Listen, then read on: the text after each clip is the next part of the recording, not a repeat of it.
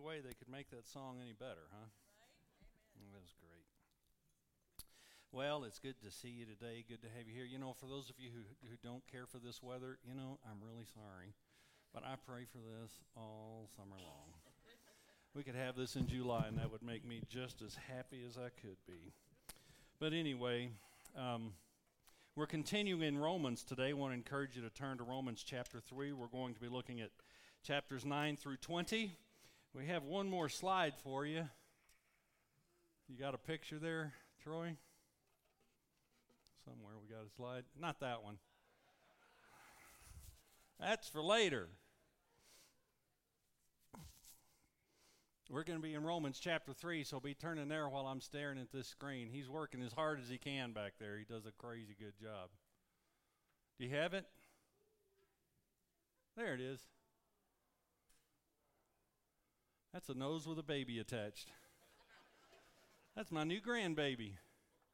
That child was born this morning at 2:45. That's Jonathan and Tori's baby, and they named her Magnolia. Yeah, Magnolia Catherine Abigail. So that's number 10 for me and Donna, as if that matters. People say, congratulations, 10 grandchildren, congratulations. I didn't do a thing. This is the greatest thing, you know. It's like the dividend on a stock I didn't even buy, you know. But anyway, I paid for it earlier. But anyway, and that was the best payment we've ever done. And looking at Romans 3, 9 through 20, E.W. Kenyon, I believe it was, said there are 18 indictments against humanity. And this is the culmination of them. This is where it ends up. This is a legal document with the court of heaven reading the indictment as it has been handed down. And everything up to this has been showing us the slow progression toward it. But it's kind of like a hurricane that comes in and wipes everything down to the foundation. We have to get to the very bottom of the problem here. And that's what we have in this passage. When we're about to make a turn in this book, we're about to see some solutions here, but what we have to do first is be able to get down to the very bottom of the foundation to see here's the root of the problem. Now listen, in looking at this sermon, you're going to sit there and go, well, he's preaching to me. Yeah, I'm preaching to me. Because here's the rule of a sermon. If it doesn't move you, it's not going to move anybody else. And in studying this, it's just, dear God, we want to be clean. So let's look at our passage. Let's read it all, and then we'll go through some things. It says, what then? Are we Jews any better off? No, not at all. For we've already charged that all, both Jews and Greeks, are under sin. As it is written, none is righteous, no, not one. No one understands, no one seeks God. All have turned aside, together they have become worthless. No one does good, not even one. Their throat is an open grave. They use their tongues to deceive. The venom of asps is under their lips. Their mouth is full of curses and bitterness. Their feet are swift to shed blood. In their paths are ruin and misery. And the way of peace they have not known. There is no fear of God before their eyes. Now we know that whatever the law says, it speaks to those who are under the law, so that every mouth may be stopped, and the whole world may be held accountable to God. For by works of the law, no human being will be justified in his sight, since through the law comes knowledge of sin. This is not the first verse that you pick when you're reading a Bible passage to your children at night.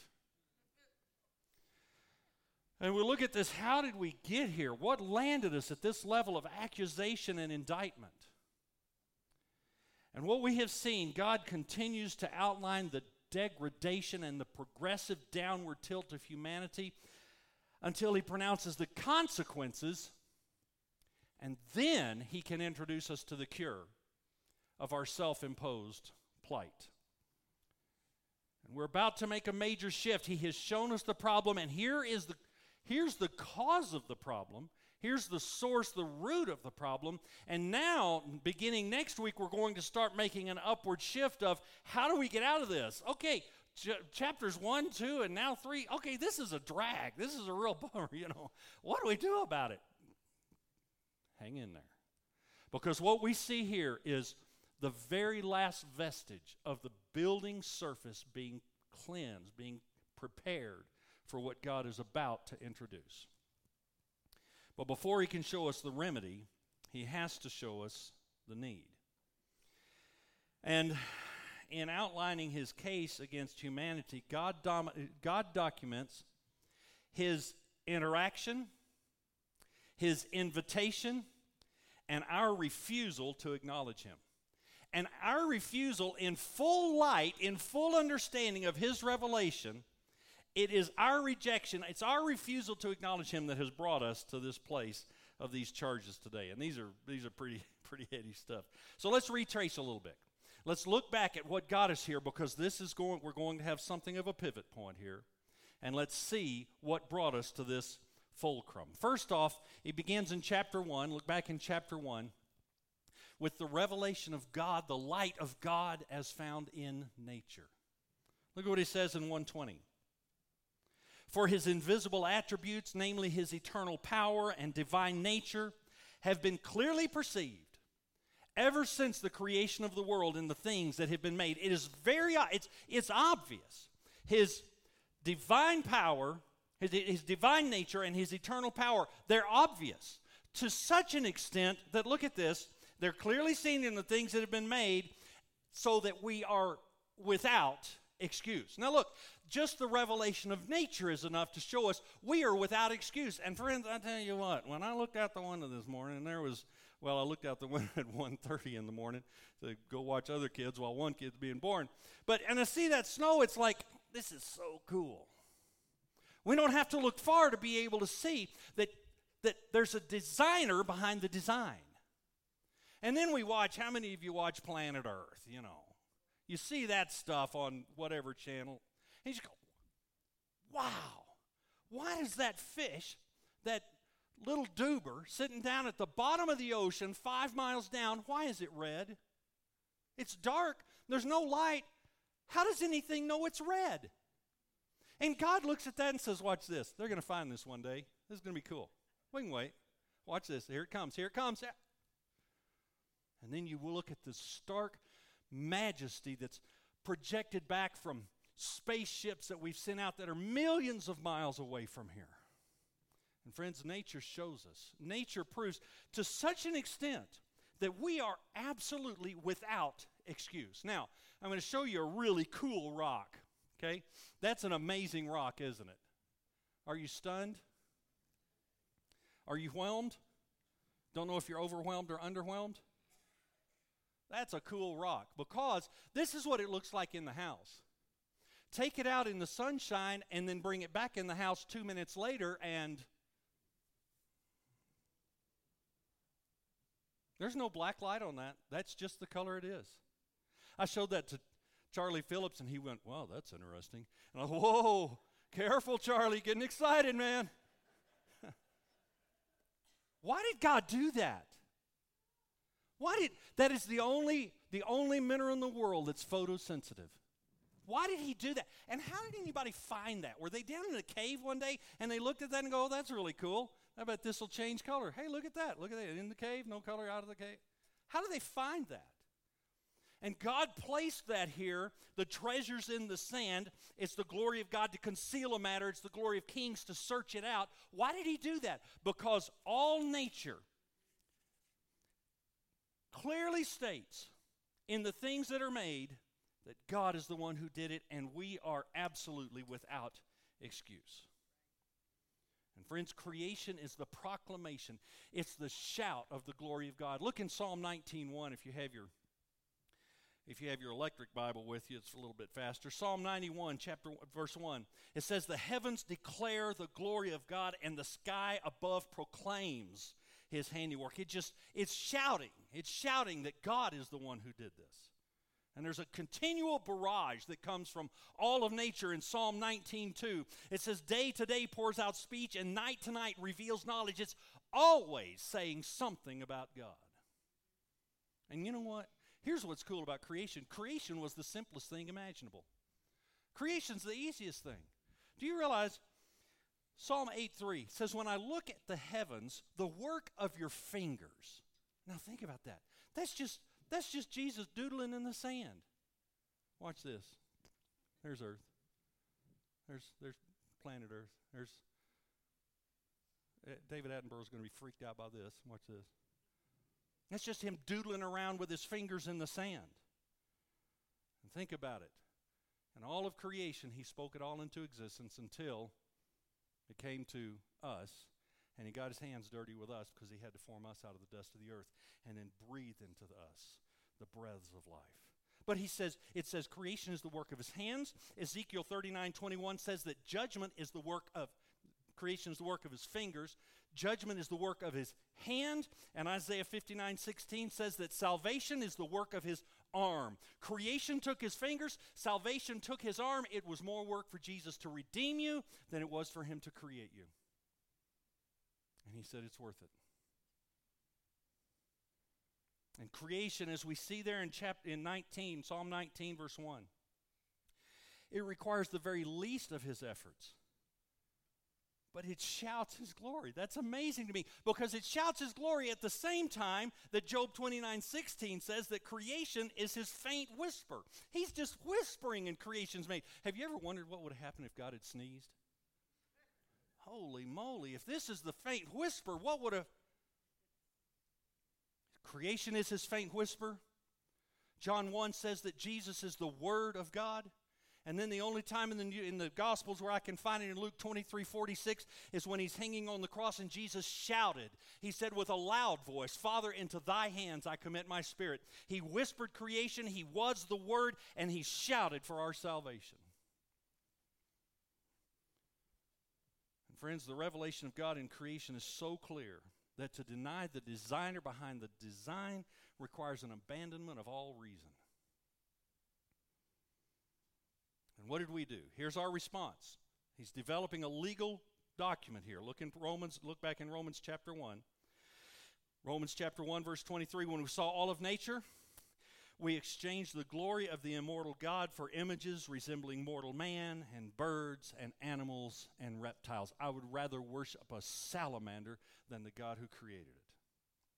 So we see the revelation, the light of God in nature. But in chapter 2, we see the revelation of God, the light of God in conscience. Look in chapter 2, verse 15. It says, they show that the law is written on their hearts, while their conscience also bears witness, and their conflicting thoughts accuse or even excuse them. And friends, no matter how quiet we try to keep our sin, no matter how stealthy we try to be and covering our tracks, we cannot get away from the secrets of our heart.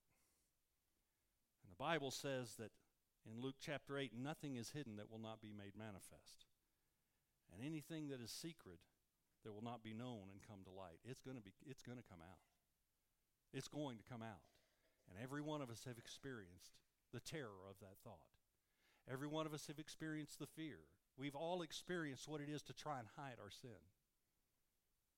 Luke 12, it says, nothing is covered up that will not be revealed, or hidden that will not be known. Therefore, whatever you've said in the dark will be heard in the light. What you've whispered in private rooms will be proclaimed on the housetops. He thought he'd gotten away with it. He thought he had covered his tracks. It had been 9 months since his indiscretion. It had been 9 months since the oops of murder. He thought he'd gotten away with it, nobody knew, and then that bony-fingered prophet came in and looked at David, and in 2 Samuel chapter 12 pointed his finger in the face of the king, who with a word could have him executed, and said, David, you are the man. You are the one who has done this. You have defiled God's people. God had taken him, think about it, from the sheepfold to the king's palace. And David had used his position, his privilege, his blessing, all of the manifestations and revelations of God to David. He had used them for his own aggrandizement. And now Uriah is dead and Bathsheba is pregnant. And Nathan looked at him and says, here's what you've done. You've despised the word of the Lord, 2 Samuel 12:9. You've despised the word of the Lord. And what David thought was hidden, Nathan looks at him, "You did it secretly, but I will do this thing before all Israel and before the sun. You thought you were going to get away with it? How many of us have thought we were going to get away with it?" And he said, "Oh, I'll make it known. Now, you can either bring it to me, you can either talk to me, or I'll talk to you." And in those 9 verses where Nathan is pronouncing the judgment of God on Nathan, David has exactly 6 words to say. 6 words to say. "I have sinned against the Lord." That's it. That's it. And it's kind of like a vomit. It's finally out. Somebody finally knows. And how many of you have found yourself in the middle of something that you hoped would finally come out?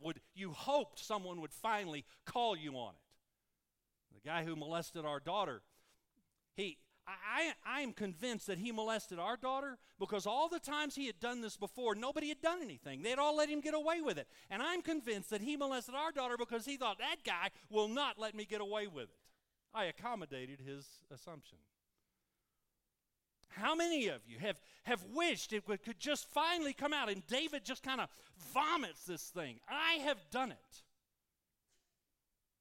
It's finally out in the open. It can finally be dealt with. And how relieved he must have been. Because in his confession in Psalm chapter 51, he confesses, "My sin is ever before me. I know my transgressions. My sin is ever before me." How many of you will go up to somebody, "I just want you to know what a jerk you really are." I already know what a jerk I am. Don't bless me with that. I had a buddy. He said he carried a piece of paper with 365 sins that he carries in his wallet. Anybody comes up to him and says, "Let me tell you something you did wrong." "I got 365 of them." That might be going too far. Let's not do that. But David says, "I know my transgression. It is always before me. I cannot get it to go away." He said in Psalm 51:12, "Restore to me the joy of my salvation." Have you ever noticed how when you have that thing nagging at you, the joy is the first thing to go?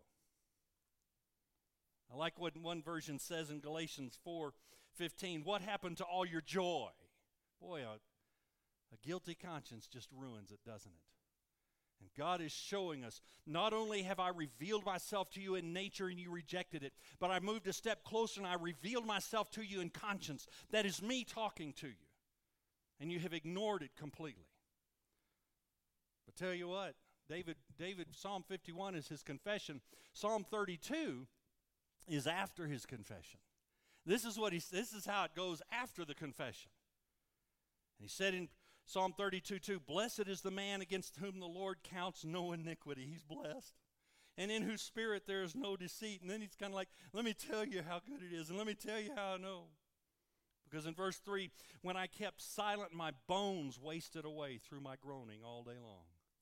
For day and night your hand was heavy upon me. My strength was dried up as by the heat of summer." Have you ever noticed that a guilty conscience won't go away? Won't leave you alone? So we get busy. We try and drown it out by our busyness, but all it does is go down to a mumble and a constant tap on our shoulder. And, "Well, I'll go to bed and I'll finally get rid of it. I'll finally be able to get away from it." And then all it does is get louder, doesn't it? And every one of us have known this. Every one of us have experienced this. Some of us might be experiencing it right now. Some of you might be being reminded of things right now that I wish that would just stop. Friends, it can stop. What David says is, "When I kept silent, it just killed me. But blessed is the one against whom there is no iniquity." And whether our sins are exposed now or later is completely secondary to the fact that God has spoken to us through conscience for the express purpose of causing us to turn to Him. And we think we can hide things and get away with it. I like what Bob Harrington said. I liked Bob Harrington anyway, but I like what Bob Harrington said. He said, "The richest person has yet to be born." Richest person in the world has yet to be born, because the richest person in the world is that person who can remove conscience. If I can just make it stop. I'll go to the doctor for all kinds of problems. I'll go to the doctor for that. If you can just make it stop. But God makes sure that it doesn't stop until we have looked at Him with such rebellion and hatred and contempt for Him in our heart that the Bible says their conscience has been seared as with a hot iron. It nags at us. It follows us everywhere we go. It keeps us awake at night. It messes up our driving, which might be the problem with Utah drivers here. We don't know.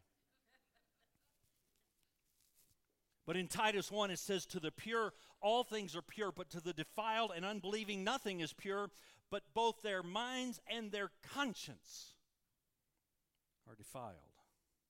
And friends, one of the five reasons given over in Romans chapter 13, there are 5 reasons given in Romans 13 why we should submit to the authority that God's placed over us in the various areas of life. One of the 5 reasons that he gives, Romans 13:5, is for conscience.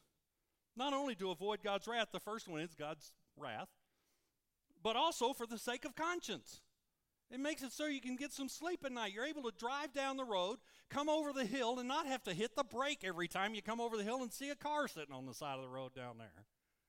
Oh, he's got me now.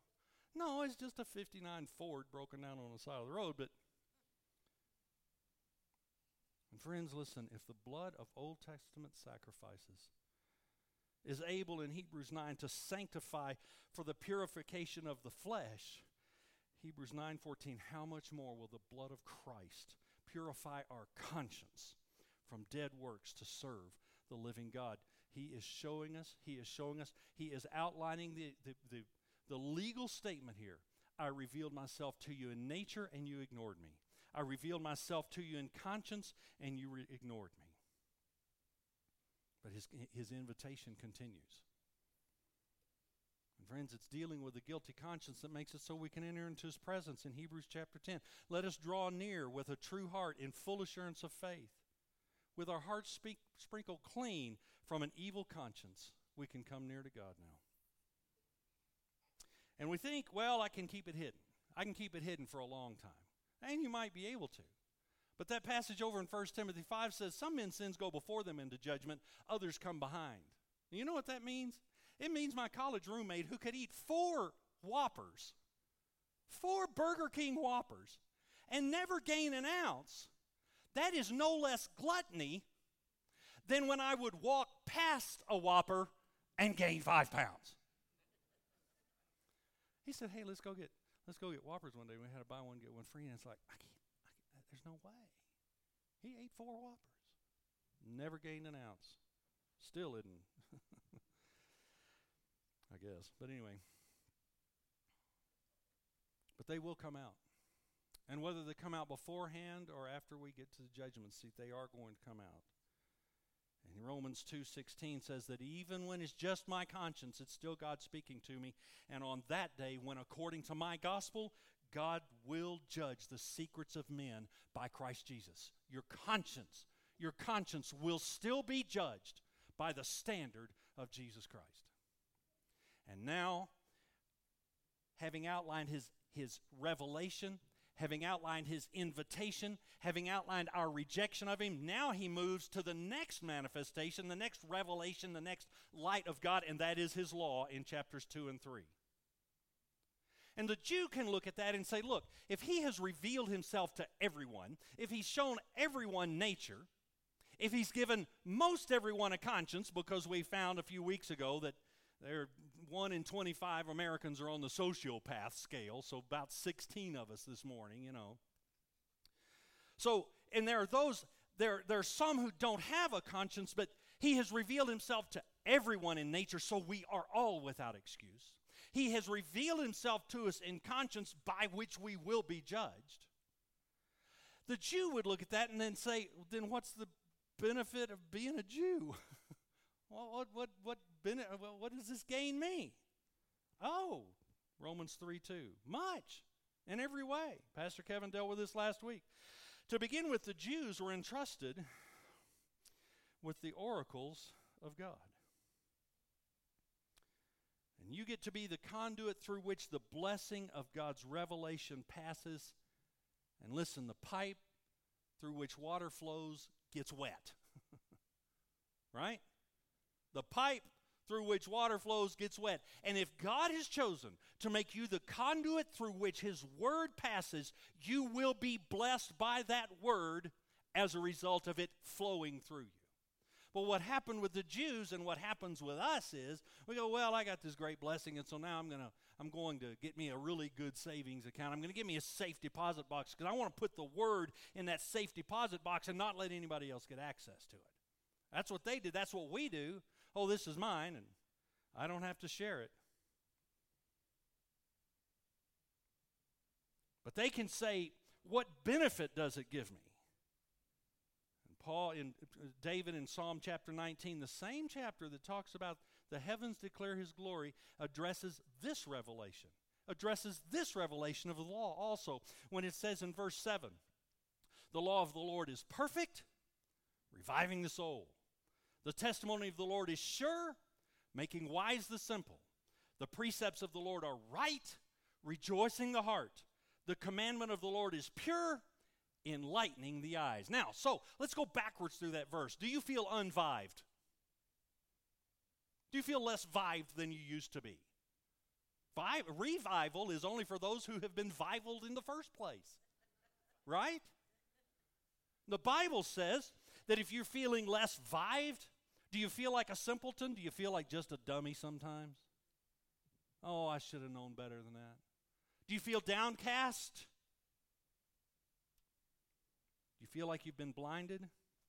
Then, friends, the law of God is good for every one of those things. The complete revelation of God points to the source of everything that is perfect, sure, right, and pure. And what the Jews had done was they had taken the possession of the law as an indication of their superiority, when in reality, possession of the law was an indication of their greater responsibility. And friends, we can sit back and say, oh, well, we're chosen by God and we're so loved by God. And we are.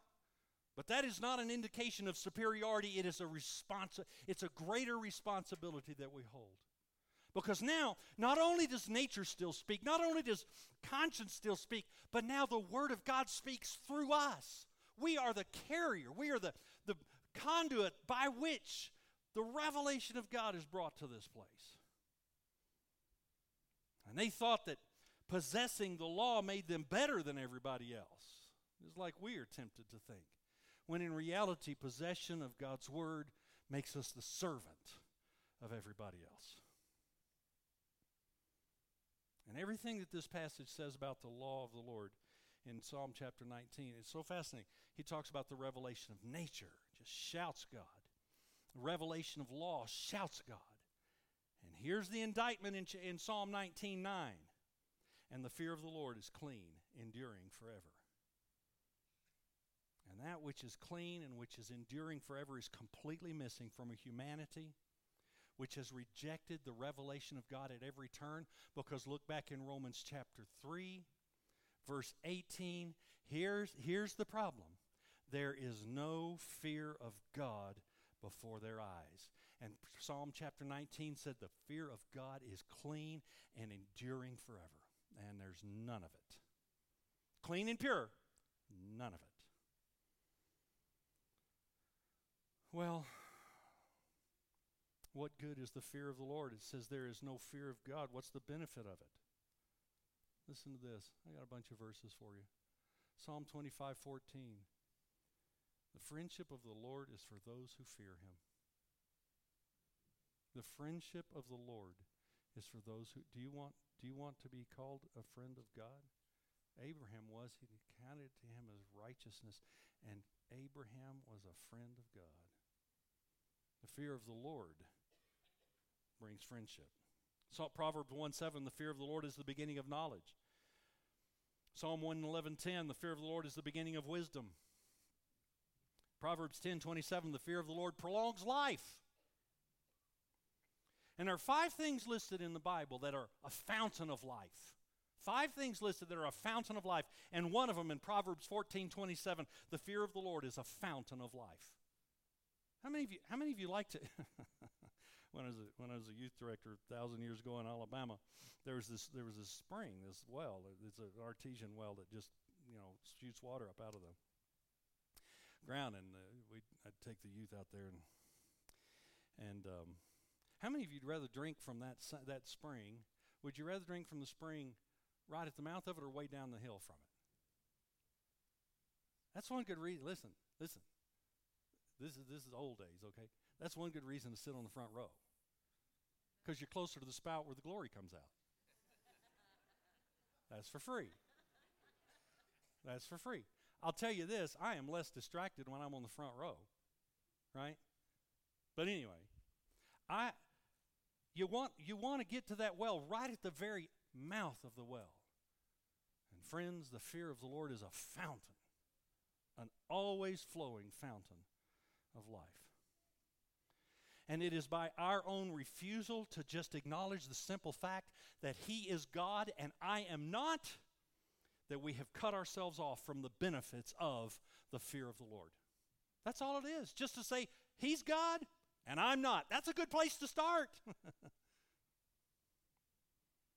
So once again, our passage makes extremely clear that no matter who we are or what advantage we might have had, we all stand under the same indictment of guilty. You remember Steve McQueen and Papillon down there on the island?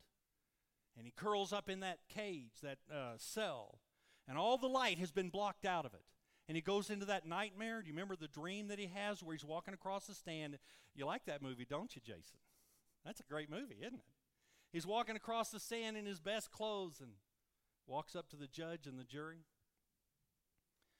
And the judge looks at him and says, "You're guilty." He said, "I didn't kill that man, and you know it." And the judge said, "Oh, I know you didn't do that.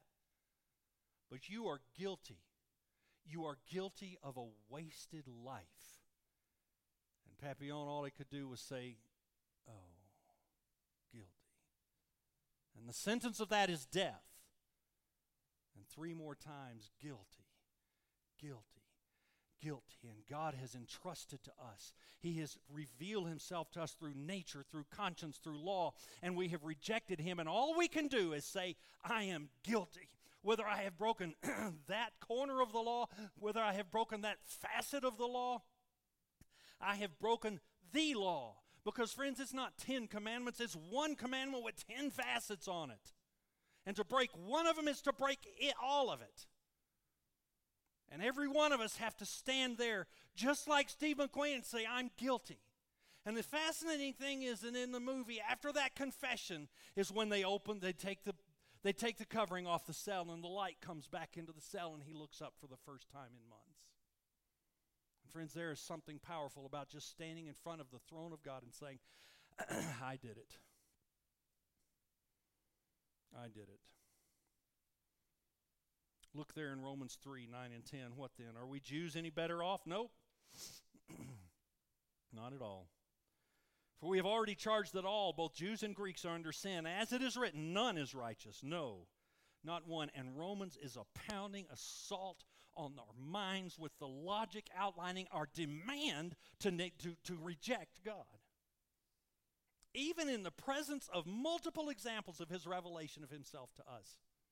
No matter how He has revealed Himself in 1,000 different ways, our response has still been that she took the fruit and she ate it and she gave it to her husband who was standing with her and he ate it too. Our response has still been Romans 1:18, by their unrighteousness we have suppressed the truth. Romans 1:21, we knew God and we did not honor Him as God or give thanks to Him. Romans 1:25, we knew what He was doing, but we have exchanged the truth about God for a lie and worshiped and served the creature rather than the Creator. And in all of the revelation of Himself, we are still guilty in Romans 1:28 that we have not seen fit to even acknowledge God, to even stop at dinner just for a minute and say, wow, God, thanks. And friends, just like nature lets us know there is more, just like our conscience lets us know there is more, the law lets us know there is more. It was designed to make sure that we need to know there is more because, look there in verse 20, by the works of the law no human being will be justified in his sight, since through the law comes knowledge of sin. The law's not enough. You got to have more. Golly gee, what could it be? And friends, more than the revelation of nature, more than the revelation of conscience, more than the revelation of law, is the revelation of the only thing that can address the needs of humanity, and that is the revelation of God, the light of God in Christ. And friends, God's indictment on humanity is that even in the face of all these revelations of himself, let's go backwards through our passage. Look there in Romans 3:18. Let's go backwards. There is no fear of God before their eyes. Verse 17, the way of peace they have not known. 16, in their paths are ruin and misery. 15, their feet are swift to shed blood. 14, their mouth is full of curses and bitterness. The venom of asps, you better be careful how you pronounce that one. The venom of asps is under their lips. Verse 13, their throat is an open grave. They use their tongues to deceive. Verse 12, all have turned aside. Together they have become worthless. No one does good, not even one. Verse 11, no one understands. No one seeks for God. And why is he able to say this? Why does he make all these accusations? Because verse 10, none is righteous, not even one. Friends, all of the list from 11 to 18, all of these accusations, they're just examples. All they are is examples and illustrations of the truth of verse 10. That's the problem right there.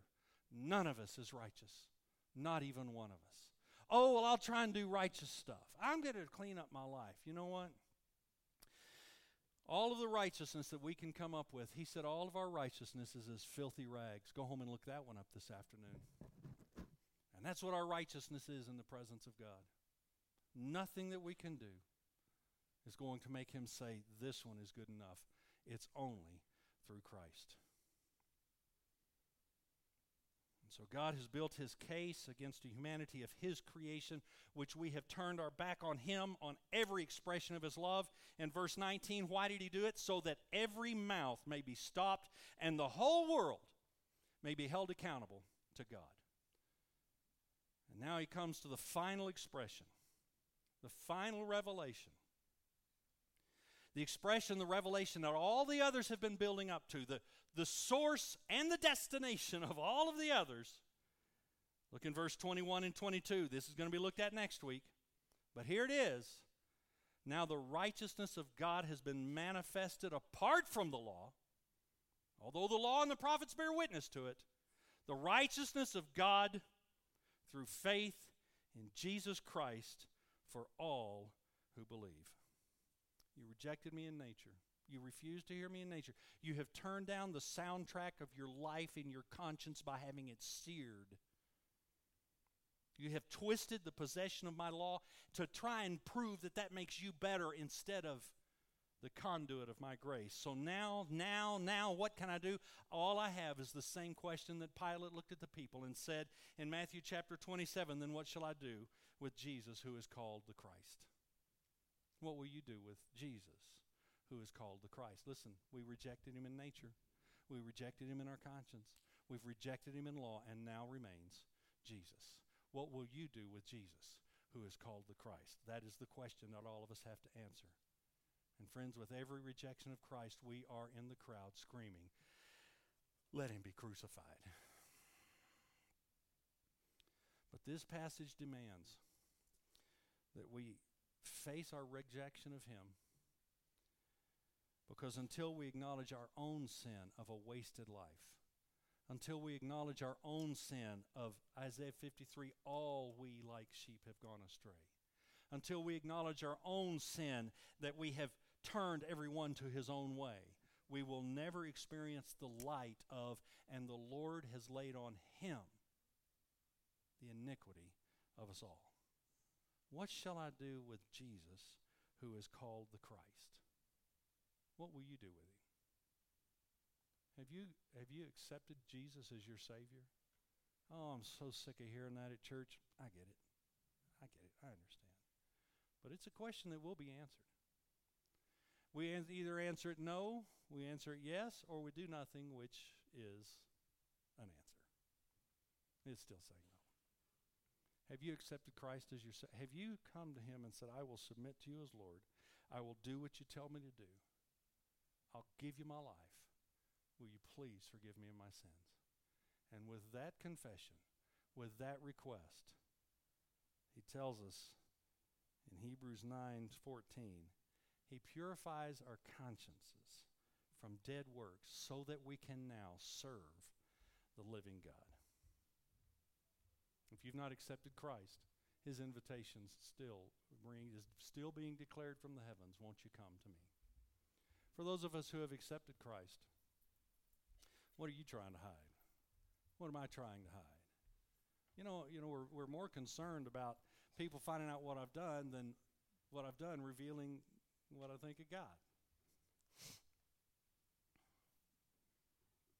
What is it that keeps you awake at night? Wouldn't you like to just be free from that?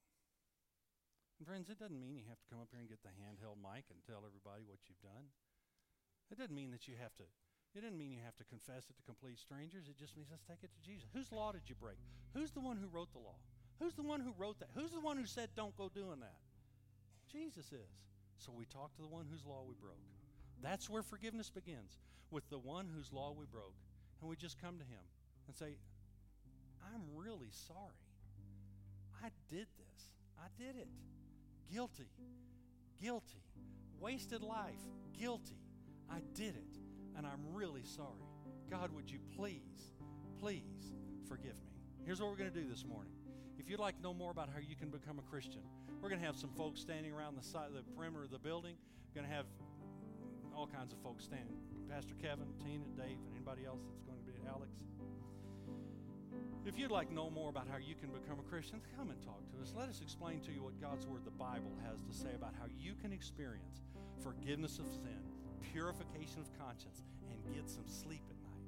But friends, as Christians, what is it that we're hiding? What is it that I'm hiding? I told you, if you think this verse sermon was for you, it wasn't. It was for me.